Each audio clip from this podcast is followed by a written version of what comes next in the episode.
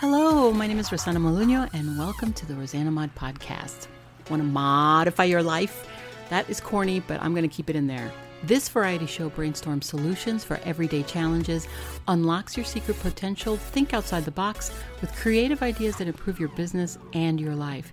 Get inspired with special guests, get motivated with how to projects for the whole family, and learn that life is too short for anything less than being happy. Laugh with me or at me, it doesn't matter. Somebody's going to laugh.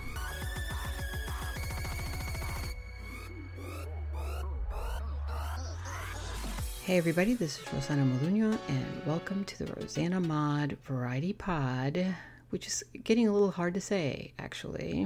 Episode 47, 47. Today is, uh, like I promised, it's going to be about vintage jewelry. I want to be a little succinct on the history. I don't really know that much about the history as much as a uh, you know, somebody on like the Antique Roadshow. Like I wouldn't be able to do that. But I do have an idea of where it started. I know that it started in southern Mesopotamia, which is Iraq.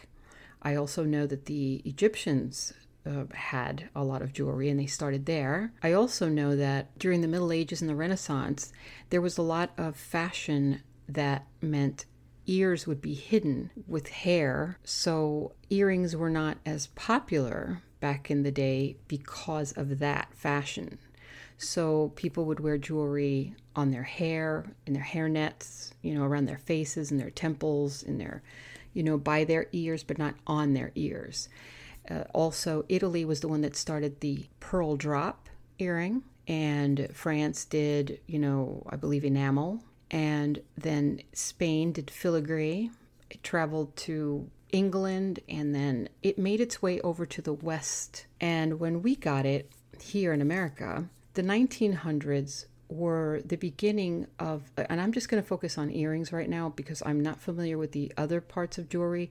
As far as what I buy personally, I focus on earrings. I do buy vintage bracelets and necklaces, yes, but my forte would be in the earring industry.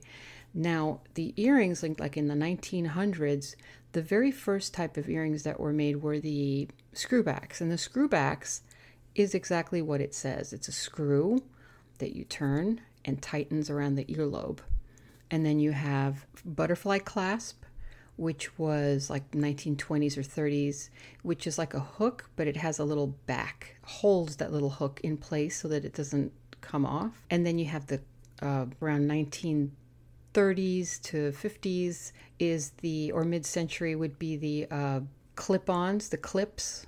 And then you have the hooks, you know, the regular hook earrings and the posts, okay?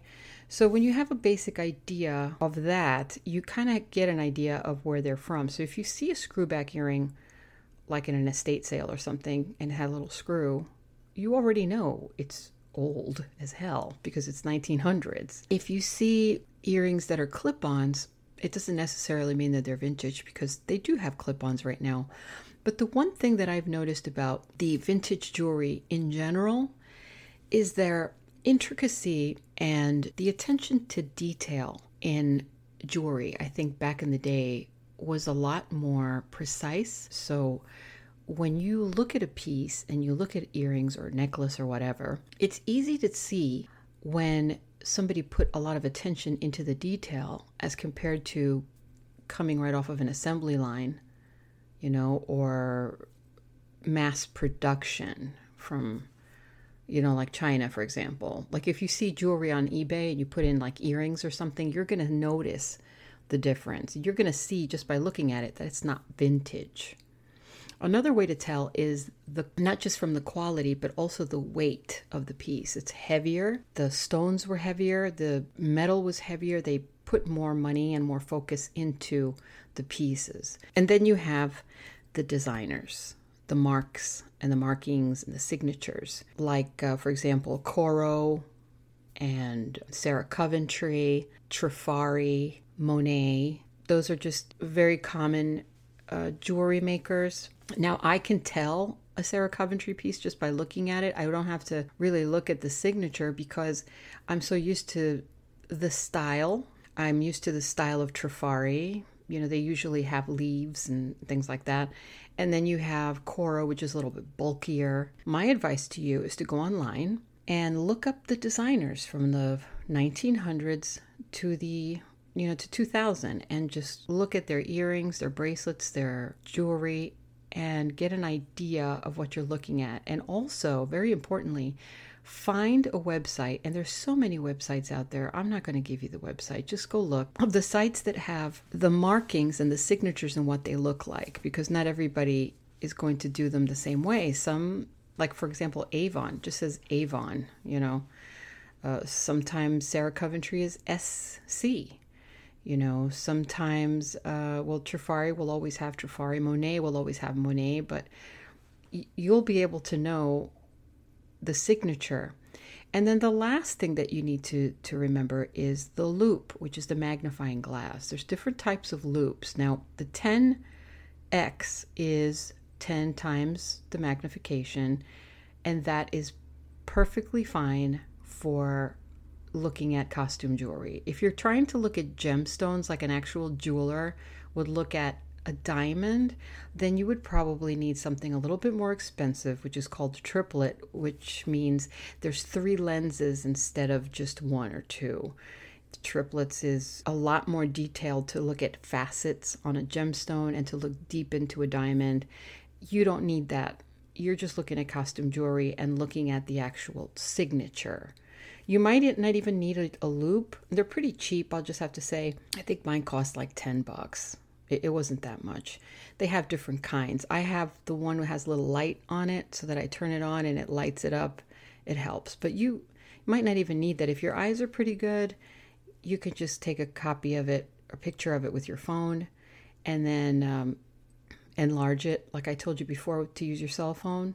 Take a picture of it and enlarge it, okay?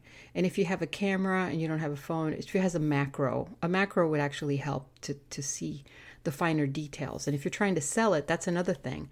Get a camera. It has a macro lens. If you don't have a macro lens, I believe you can buy a macro lens to add to your camera.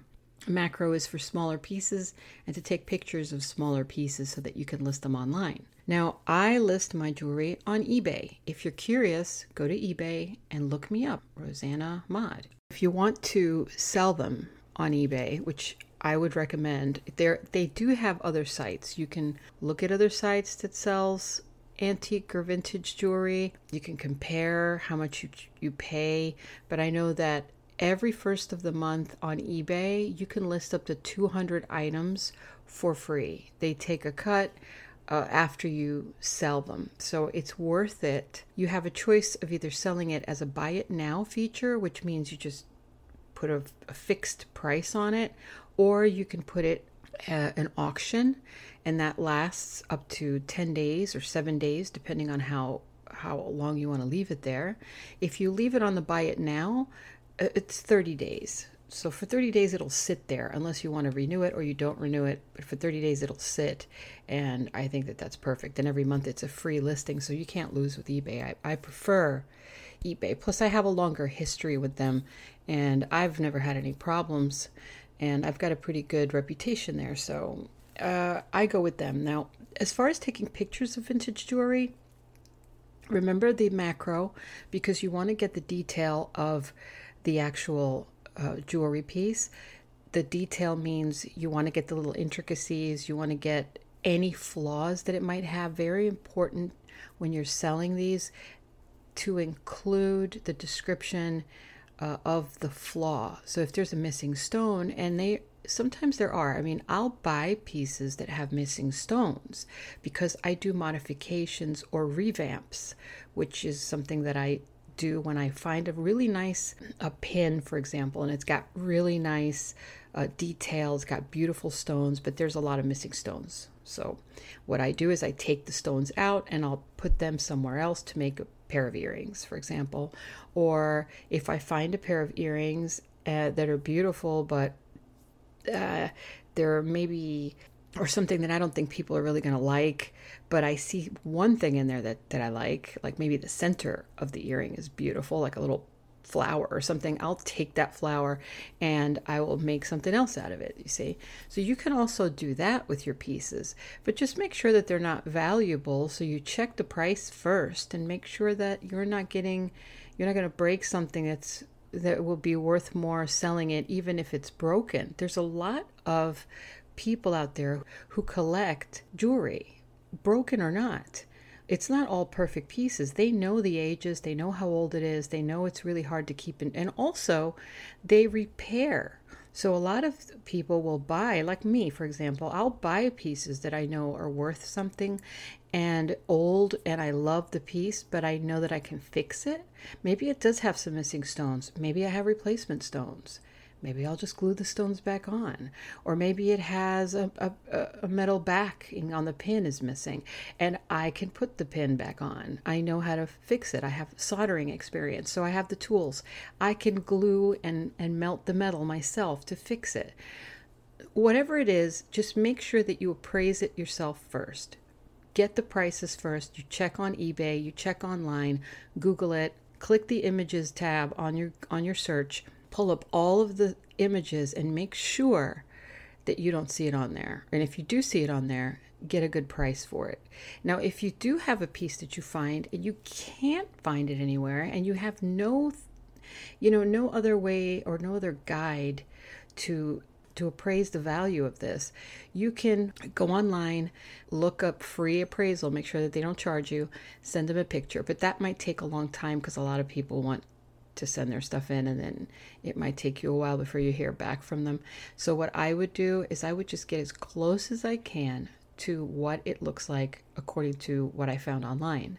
And I'll get that price and I'll just somehow price it maybe a little higher and then just be very honest on the description and let people decide if they want to buy it they're not marked, you might just be selling real stones. Just, just get them appraised. Take them to a jeweler.